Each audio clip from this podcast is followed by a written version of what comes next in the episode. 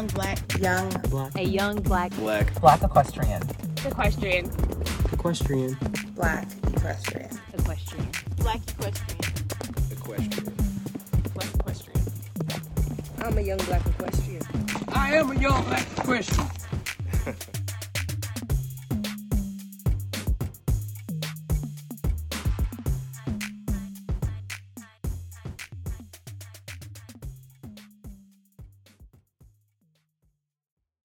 Thank you for tuning in to another episode of Young Black Equestrians.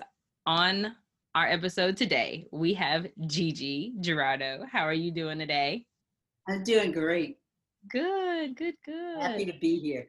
Yes, we are so happy to have you, and we are so happy to be able to reach a community that is also marginalized and discuss how they go together. So we're excited about that today.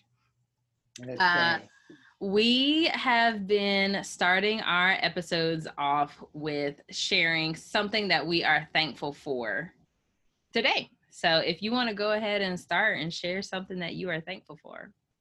oh, I am just happy to be sitting right here. I think of the families that are hurting and and you know people going through different things and I'm sitting here healthy, happy with good people. I don't take things for granted. I never do. Yeah. Yeah. What are you thankful for? um we got a truck for Saddle Up and Read this week. So I'm extremely, extremely thankful for that. Yes, yes, yes. Um, I would say that I am thankful for the fact that we are on season four. Like we, I mean, last year we couldn't have even imagined what we have. I'm moving this over here. Everything we've got going on, you know, we we didn't even imagine that it would. Um, be this successful and we'd be able to reach so many people. So we are so I'm so thankful. We're so thankful that we are headed into season 4 and just I'm excited for what is to come and the list of people that we have to talk to. So that is what I'm thankful for. That's great. That's great. So Gigi, tell us uh, briefly about yourself, where you're located, the horses you ride, all that. Okay, well, horses are, are just a peaceful thing for me. I'm a lot older than you. And so uh, my experience goes way back. But um, I live in Austin, Texas now, lived in many cities. And any city I've lived in, I've, where do I go ride? Mhm. It's always been a thing. You know, always owned a horse one way or the other. You know, uh, it, whether leasing or whatever. I always had to be around a horse. It was it was that passion. Introduced early in Girl Scout camp, and uh, I remember that first ride. And they they it's almost like being by a swimming pool and they throw you in. They put me on a horse and hit the horse, and I was gone. um, it's a wonder I ever got back on a horse again. All right, as that was that was unnerving. It, it was a horrible experience, but at the same time, there's not a horse that scares me. It is, I, maybe it was for the better. I don't know. I don't recommend that. but that was my first experience. I used to go to camp every every summer, and um, they had you know you get off the horse and you go canoeing and all the rest of that. So that was the experience. Grateful to my parents for doing that. Now you know have a horse and uh, it's a lot different. I'm I'm a lot older, like I keep telling you. Just turned 61 this year, and I nowadays my enjoyment i could take an hour and just ride in the trees and think that i ran for you know it, it, the passion has changed. I'm one with the horse. I'm gliding. Mhm. you know got my earphones in listening to a little snoop not kidding but my kids tease me, but I, you know, whatever it is I'm listening to, I just and just gliding. Yeah. Well, since you said, since you used the word gliding, what kind of horses are you riding? Well, I have an Arabian uh, now, and and that's a good question because, of course, when you first get started, there's no one going to give you a top horse. When you're at the camp, you're getting old Betty that bare, barely can walk, you know, looking at you like, what? You know, so, and then you're growing and growing and growing. And um, I've had Tennessee Walkers, which was my favorite. I'll tell you a little story about that. And then um, Arabians, I was introduced to later. And the first one I got was it was a stallion, and I had him gelded, but they must have proud cut. So you know he still thought he was a stallion. So it was like, oh man, he, he had that energy, you know. But then I fell in love with them because they still had the energy and they're endurance horses and they can ride in the heat. I was in California and now I'm in Texas. Another Arabian is fitting here that they're not going to sweat all down and whatnot, and I can be out for a while. But the Tennessee Walker, the first horse I bought, I they told me to show up at an office. And I thought that was kind of weird. And they said, This is the number for the horse. So I go in, walk in the office. It was a divorce proceeding. And they were both on the other side of the table with their lawyers. And they were dividing things. So when you arrived, you said what you were there for. I sat there while they argued with each other about who gets what. By the time it was over, I got a thousand. That that horse was worth a lot of money, like five hundred dollars and all the tack. Because they sat there just going at each. I didn't like that. You didn't like me anyway, and, that, and I was, I'm like this, and I walked out, and I'm like, what happened? And so, but the thing is, my first experience with a Tennessee Walker, as you know, very different. Wasn't used to the gait. wasn't you uh, you know and i i was it was very awkward and even though i had experience every horse is learning something different a little funny story there a divorce horse well, you know what? For five hundred dollars plus his tax, I mean, I think you ended up the better better half of the deal. you should have seen the attack i mean it's a little you know rich family and I mean, they're arguing about when you gave me that saddle and you didn't like me. You know, not, I, I was just amazed. But the key is, and the interesting part of that story is that from then on, I've looked for things like that. Mm-hmm. People got to move. Mm-hmm. People got to leave their pets. You, you just don't take a horse to SPCA, Right.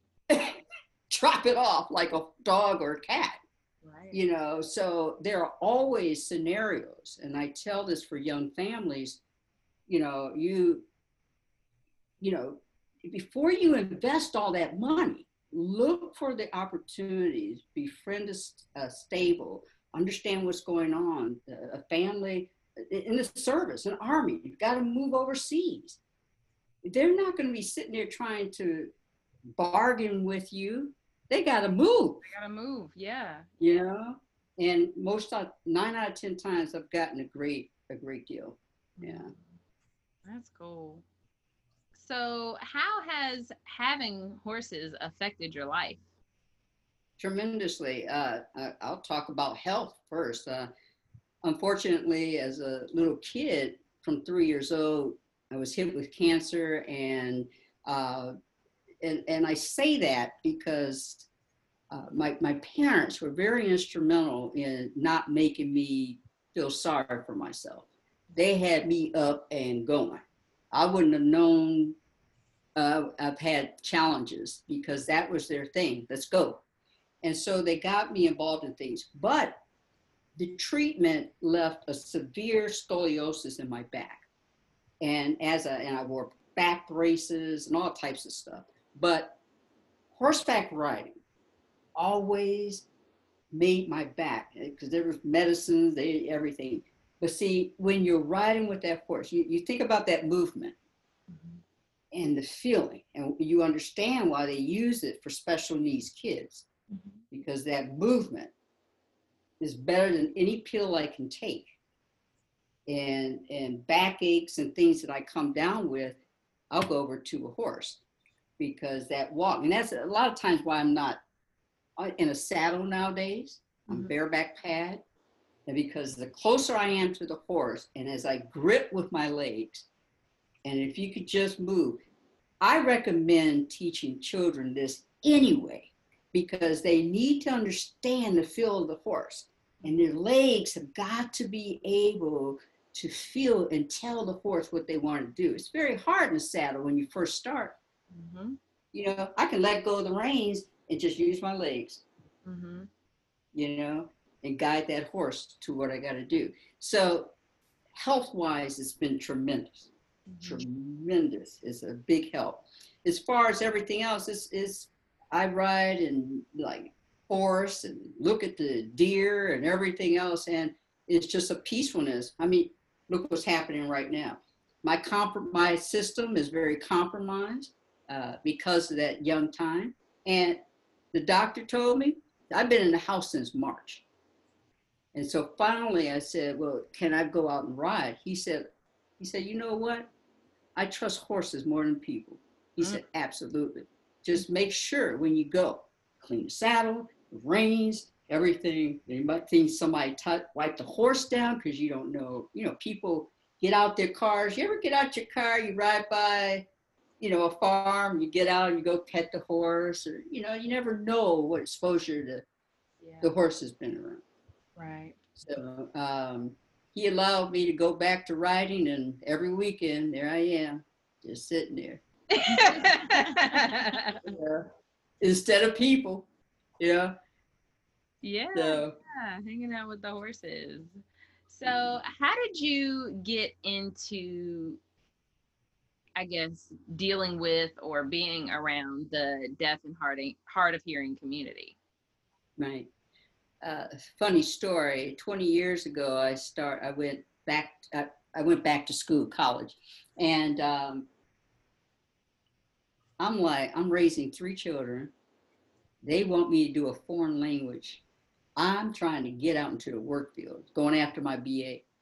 I'm going to take the easiest foreign language requirement I can. And I said, Oh, sign language.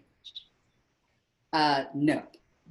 it's, it is equivalent, they say, uh, to, you know, they have different levels of foreign language Mhm. Spanish, French, kind of in stage one. And think of sign language as stage two. It is up there. It's very intense and uh, very detailed. And so uh, I didn't know this. And so as I'm taking it, I start to like it. So I go past the two years and I kept going. But then I graduated, and the first group that called for me was Disney World. I was in Orlando, and I went to work with them under administration and just kind of left left that alone. Okay. 20 years later, I said that was one of my passions. I'm going to finish what I started. I enrolled into the interpreter program and got back into it. Now, it's important to fill in that gap because in between time, I was always, I- see a deaf person, I was signing with them, but there's something they call deaf pity, thinking that deaf people need to be fixed. Okay? Now I'm going to tell you think about not providing an interpreter right now. And I, I open this up to deaf people to watch. It's the same as if I took your volume away. Mm-hmm. So if you think of it that way, then people would automatically say, you know what? It, it's just an access pro- problem. They need access like we need it. We turn that up. You know, we get frustrated when nah, because we can't communicate. Same thing. Right. So uh, I picked up my passion again, but this time I learned more about the deaf culture. The first time I was learning signs and signing songs, thought I was doing something. People were like, "Oh, that's so cute." You know, your parents, your parents were like, "My daughter can sign. Get on up." You know how you, your parents push you and you're dancing. dance. Do that dance. and so my parent, my mom, dad, my, my everybody's like, go up there, show. But I really wasn't understanding the deaf culture. So if you equate that to when you're talking to a white person and you're trying, you, you don't understand why they don't understand our struggle. They're not black. Mhm. Okay.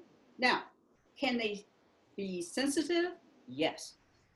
Can we be sensitive to the deaf community? Yes. Do I want a white person pitying me? No. Same thing. Just understand. So we're right here. So it's the same thing with the deaf community. It's just understanding.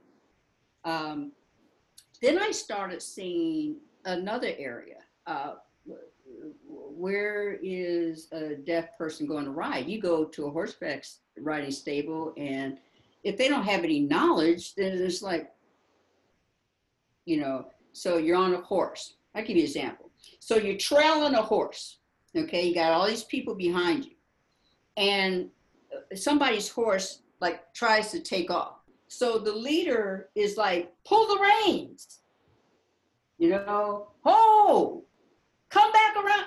What are you going to do? I mean, what do you know to do? You don't. So what I've been introduced, especially with the group, I got to give them a shout out because because they have just been wonderful.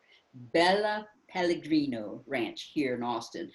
What they have done is, um, you know, you will have that leader, but then the other person can, you know, ride down the line and make sure everybody's fine. Somebody needs to communicate with somebody, Mhm.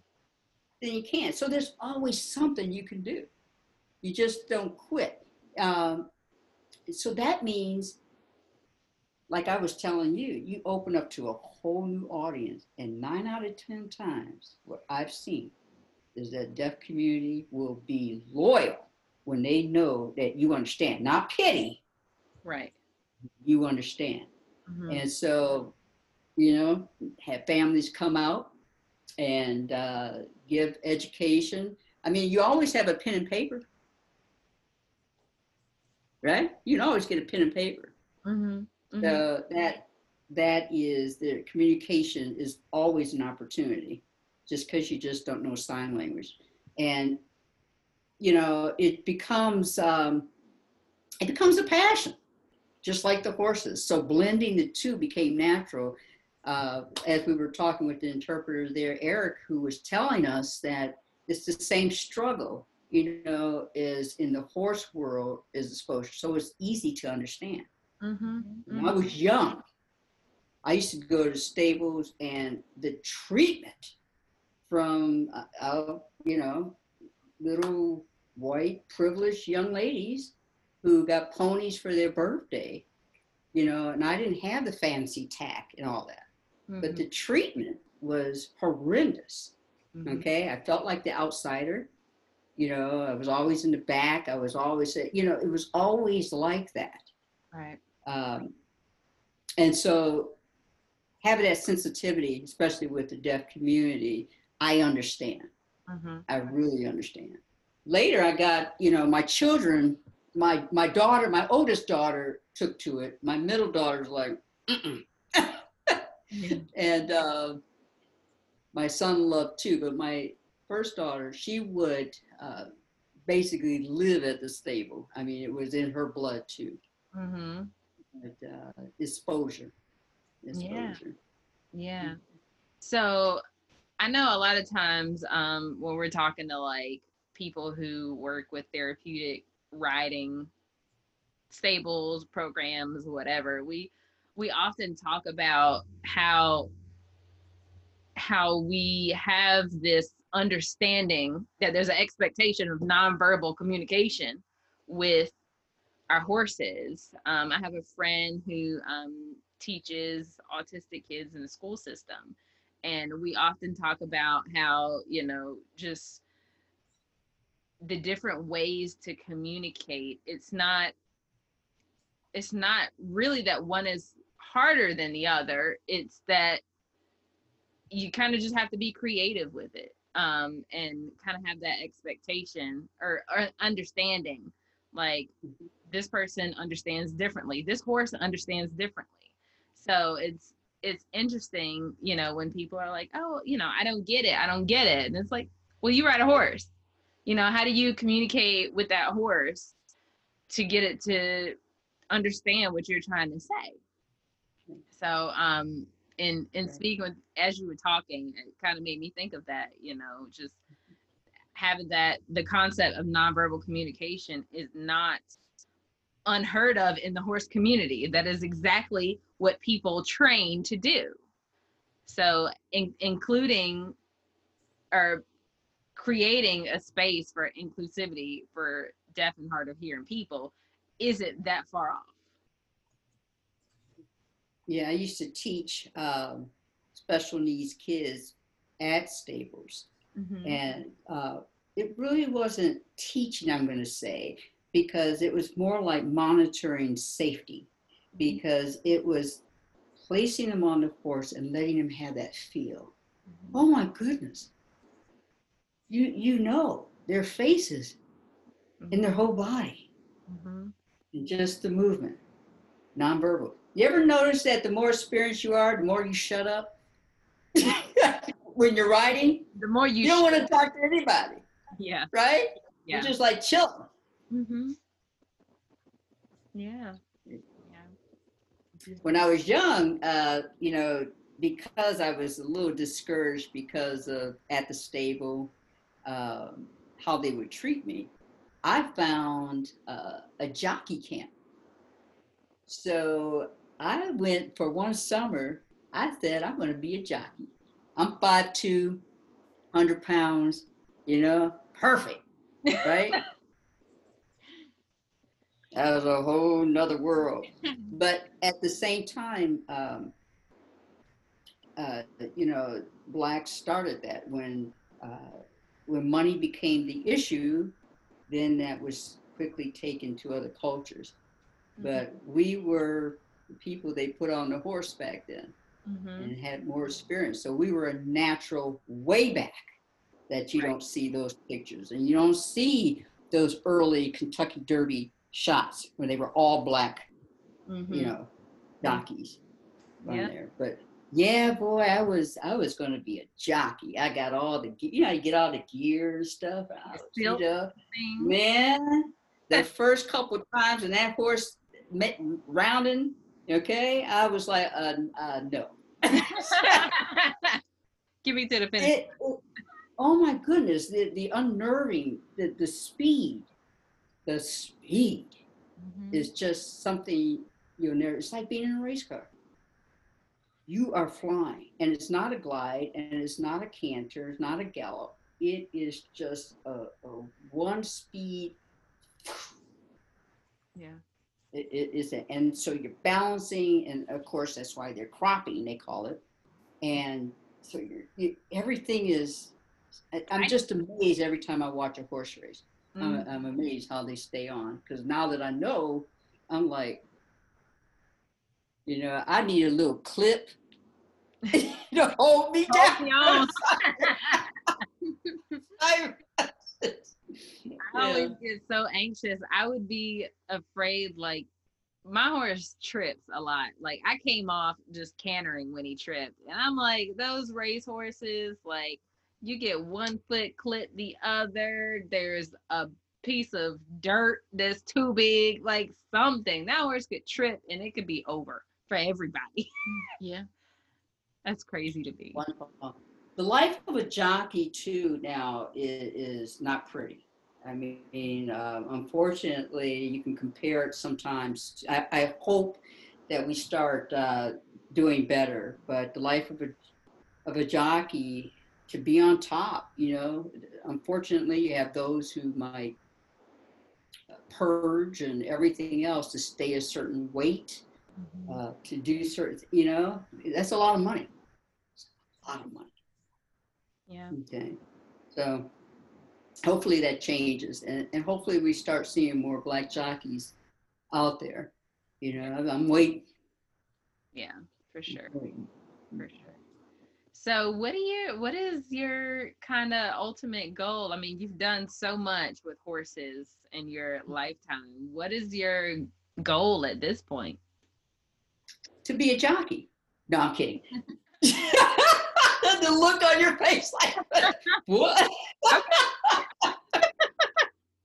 no. the sign language for no. no. My goal right now, I, I think at this point, is just exposure. I got two grandchildren now. You know, my biggest thing for kids is to expose them, not to get them on a horse right away, but the size. Mm-hmm. Okay? So you're going like this. And if the first time, well, think about it. For kids who don't have exposure to animals, what do they see? They go to the zoo, there's a gate, so there's a teaching net, okay? And that thing can hurt you. Okay, so to expose kids, but first you got to get them to come and understand and the proper uh, way to be around the horse. And, and here's the other thing what about parts of the horse? You know, uh, if I scratch right here, what does that feel like? Just like a dog, you know where to scratch to get them to, you know, go crazy. But where and, and how to take care of a horse. I mean, these are things, when I go ride, I, I don't know about you two, but when I go ride, uh, I at least 30 to 45 minutes of uh, grooming because it relaxes me. Mhm. Not because I got to get the horse ready. I'm not, uh, after a while, you know, I'm not trying to be in a show or something. Right. Just that feeling. Mhm. So exposure for people who haven't received it. And so when when that uh, that video went viral, like 20, 30,000 people watching it, and and a lot in the deaf community, I I never thought twice about it. I mean, I was just signing on a horse, but then it dawned on me, well, the exposure has not been really given, or I shouldn't say that because I don't know that, but I will say that you just don't see a lot of exposure in the deaf community of even uh, what what's the famous guy Anderson, who's always doing the teaching of uh, Karen Clint Anderson. Okay, why can't there be, you know, uh, uh, Clint Anderson doing signing or death. I mean, they do like they do the same stuff we do. Mhm. There's nothing broken. Mhm. Okay, it's not like uh, there's a wheelchair situation and you got to just get up and get on a horse. Right. Okay, so it it is the exposure. So I saw what was lacking, and I said, you know what, Bing. When you get those ideas, those aha moments, Bing, Mhm. exposure, and and I think that when we were starting at the beginning talking, we were we were talking kind of about those aha moments where you found something that was missing and you went with it. There's something for everybody out here. We don't need to compete and fight with everything. There's something for everything. And then you join with another group and another, and then it just grows. Mhm. Mhm. It's a good time to be alive. Yeah. It really is. We were talking earlier. You said you mentioned that there were some things that you had to explain to Eric, uh, kind of about the horse, about equestrians. What What are some of those things that you had to kind of let him know ahead of time? And it, is it because they don't have a sign, or like I don't know what it was? So, uh, what did what did you have to kind of relay to so that this could be successful? Well, number one, the word equestrian. Mhm. Okay, so uh, it, it's horse riding or rider. So here, here's very important in deaf community. Th- Things are very literal. What you say is what you mean. Eric and I were having a conversation earlier today about idioms, you know, like uh, what your parents said, you know, go get that switch or, you know, are you out of your cotton picking mind? You remember hearing stuff like that? Or you couldn't say that. You would have to expand and explain to a deaf person because cotton picking mind to them would mean cotton picking mind. Okay? So your parents really meant, are you crazy? Right. So you have you have to expand on things, terms, information that you and I just talk on a regular basis. Okay. And so when you translate that as far as for interpreters to explain to a deaf person, it's got to be literal. Uh, and I'll give you another example. Um, you know, when when you talk about, I think I forgot the example we were. Oh, the word run. Okay, that could be used in so many different ways. I'm running late. Mm-hmm. I'm running to the store. You Yeah. know, that kind of thing. Two different uses, two different signing. Mhm. But explaining, you wouldn't say, I'm running, you know, uh, you wouldn't sign, I'm running late. You would just pretty much said, I'm late. so it's just, you know, vernacular. It's just being able to be literal and direct and having to explain what that person said with all their idioms and give that to the other person. Not unlike any other languages. Let's say I was talking Spanish and they weren't used to our terms, you would have to interpret. You ever heard of a person uh, doing this? They'll sit there like, how do I translate that? Mhm. You ever heard that? Uh, so you're they're you say, well, what does that mean? They said in Spanish, and they're like, how, I don't know how to say it in Mhm. English. Mhm. Same thing. You have to turn it around that it makes sense. So when I had to tell him what an equestrian meant, uh, there's just a horse rider. Okay, that's how simple they keep things. Yeah. We can learn a lot from this. Right. Right. Simplicity. So yeah, it is sad. And uh, one thing that uh, misconception a lot of times that when I was talking to the two of you is um, this isn't a special needs situation. Okay, it's not like deaf people need you to fix them or do something special for them. Only thing they need is access to communication, and there's too many ways to provide it. Right. And so bringing the two together, it's it's not even it, it's not even something we would be sitting and discuss five ten years from now. It would just be. Mm-hmm. Now in um, I think it's fifty or more if you're a company, you have to provide an interpreter if it's requested. But I think the number Eric might shoot me, but it, it, 10 or if you have fewer uh, employees, in the state or local communities will provide an interpreter mm-hmm. for you. So the, people cannot say, well, I didn't know where to go. You just didn't look. Right. You know? Right. Now let's take it one step further. I'm not going to try to get too political. You ever think about a black death mill being stopped by the police? And not being able to use their hands? Mhm. Okay. So they just reaching up. There's now a placard that's in the visor, and they can pull it out and say, I'm deaf. You know.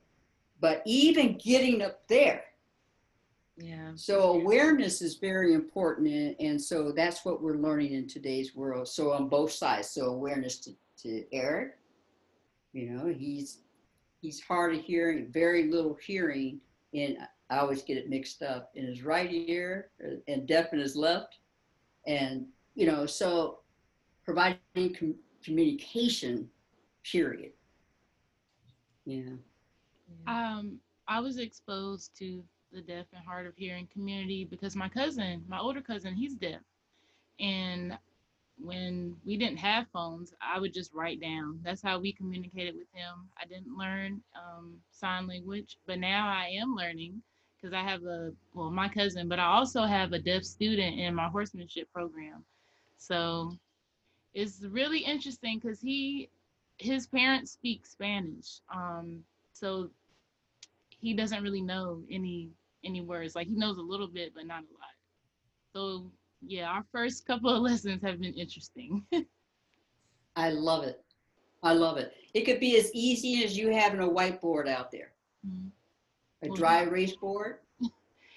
so Now, you know what you just said about your family is is kind of sad too because um, unfortunately, uh, ninety percent of uh, deaf children, their families, don't know mhm. any sign language, and they learn to communicate in their own way. But think about uh, your cousin come over for Thanksgiving. You start a conversation, and you're like, "I'll, I'll tell you later." I, I, you know, don't worry about it. I'll tell you later. This is the type of thing that would happen. Just kind of like, go sit over there. I'll fill you in later. You know, or, but no one's really being inclusive. So what you're doing is like fantastic.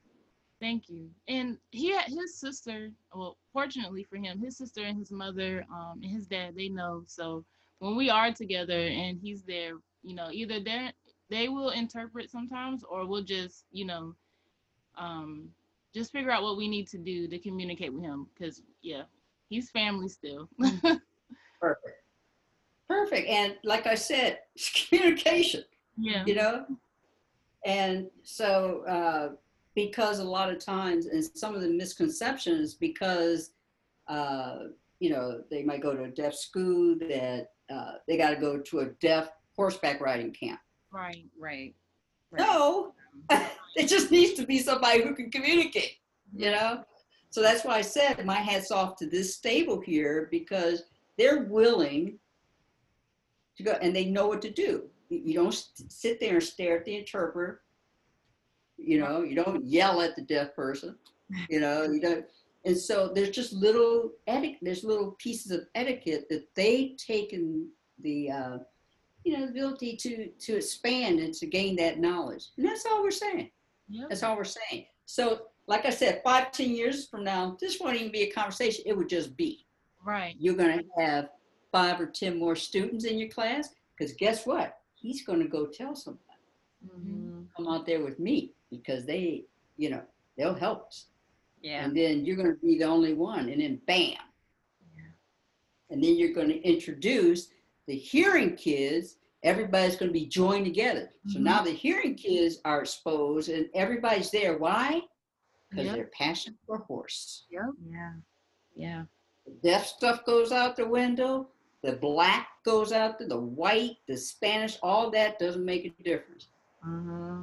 Mm-hmm. The horse. Yeah. Yeah. And we always say specifically for seeing representation as as a black person in the horse industry. Like we don't want to be like this this rare commodity, like, ooh, you ooh, we got a black ooh.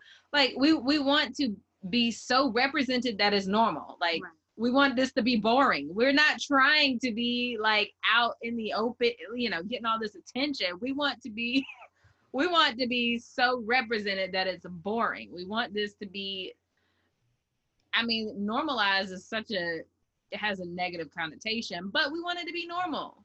So I Right. see what you're saying. Like this won't even be a conversation. It'll just Mhm. exist because we know that's what's required.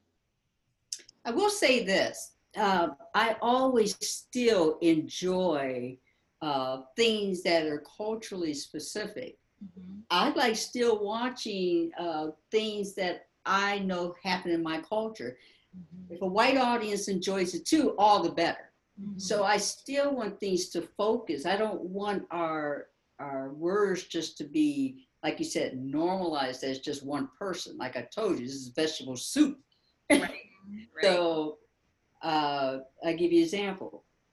There is a show on uh, YouTube, and this sister, she's deaf. Her name, and she has the Riri shirt. R I R I. And I mean, she's animated and she's just talking and, you know, the whole bit. And so I, I still want something like that for my culture and to be able to identify. So I still, even five, ten years from now, want to see you two, you know, at the ranch talking about, of course, I want to see somebody like you, like me, Right. okay, on that horse.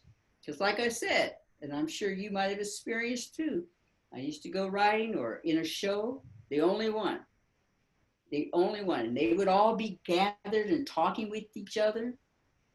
And hey, what about when you go buy tack and all the advertising? You ever seen a black person uh, in a saddle or have a saddle or reins? Buy this one, 70% off. I, yes, no, we don't see them ever. We talk about that so much. Just representation and marketing. It's just so one-sided. Exactly. Exactly. But they're, believe me, they know the power of a dollar. And Mhm. once they start seeing and see the exposure, you will. You will. You got that right. You got that right. You have any more questions for Gigi? Um, it's how you have your hair now. How you always wear your hair. It's so beautiful. I know. I was looking at it. every time you turn your head. I'm like, Thank you. Thank you. Uh, it, uh, this, you know, black women always have a story. Okay. You- look, are you really going to ask that? Because next week it could be different. right? Right? Week could be a lot. but late because of COVID, to answer your question, because of COVID, yeah. Now I can pull it up, but let's talk about. uh, I'm very safety conscious now and you know under the helmet uh, and please wear a helmet i'm an experienced rider i hate the way my pictures might show sometimes with that helmet on but come on now one bump one at the wrong going through a bush and that horse makes a sudden move and the trunk of the tree hits right there Mhm. you're gone. So a helmet. Anyway, it, it can come down and I put the helmet on easily, that kind of thing. But you know, as you get older, you get those little flashes and stuff. So I gotta go up. So thank you for that. But I usually um, low maintenance, especially because going to the saddle mhm. and I say going to the saddle, but you know what I mean. I, I always say that I'm going to the saddle. It's my little term. In other words, I'm going riding. yeah.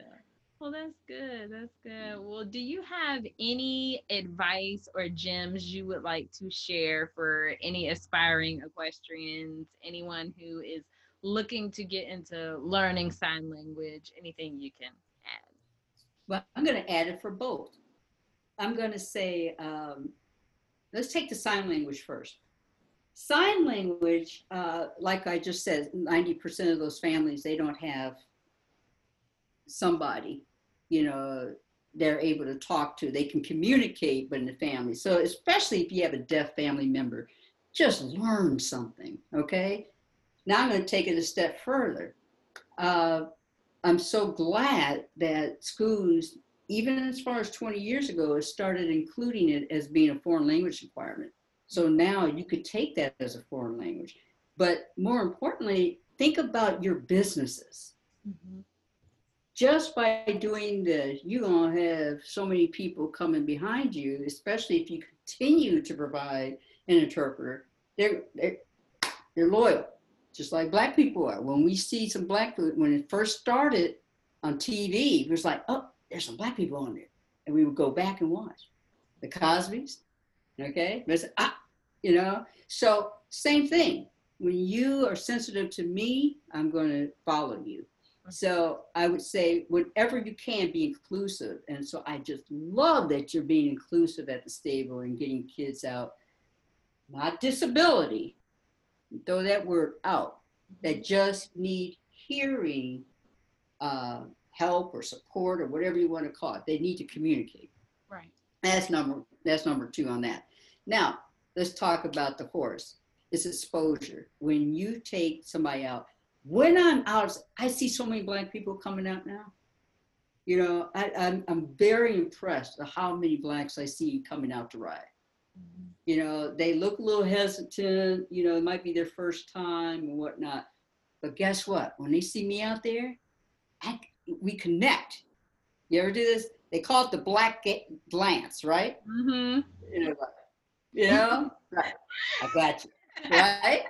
so, you know, they see me, they're like, oh, and I'm on a horse and I might be doing something, and they're like, and so there's a comfort level.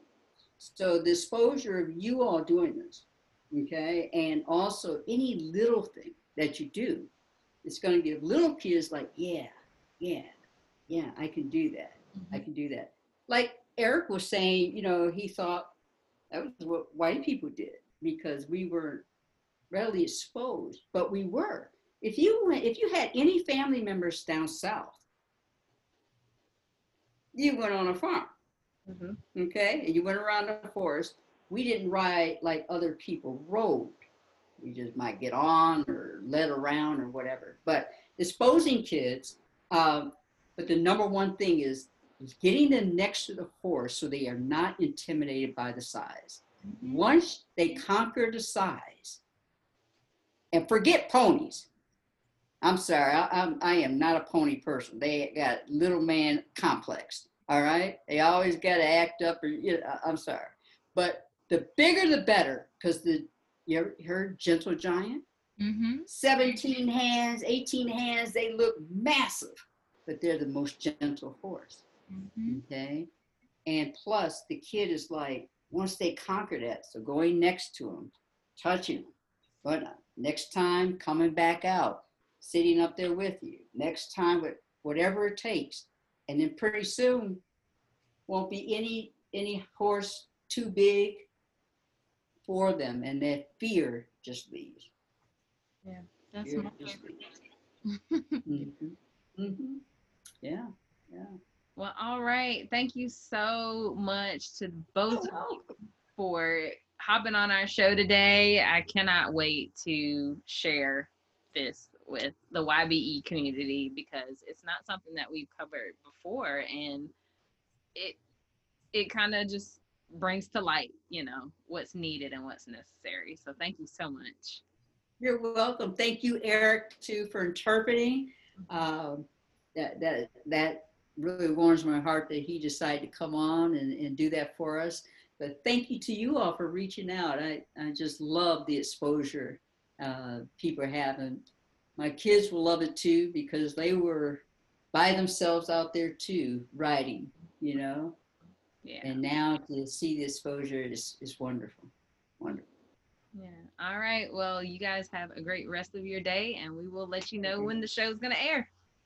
Okay, and I'll teach you uh, one thing, and and so this is hello or goodbye when there's plenty of people in the room. So Uh-huh. I'll see you later. Bye. Talk to you later. Thank you. Bye. Bye bye. Hey, everybody. I am sure you have heard us talk about this already, but we just wanted to share again. OG Festival is happening September 11th through the 13th. It is a virtual trail ride experience. We are going to have music, fun, fellowship, prizes, and everything. So please go to blackequestriannetwork.org slash OG Festival to learn more, learn how you can be a vendor or a sponsor, and learn how you can attend this first of its kind event.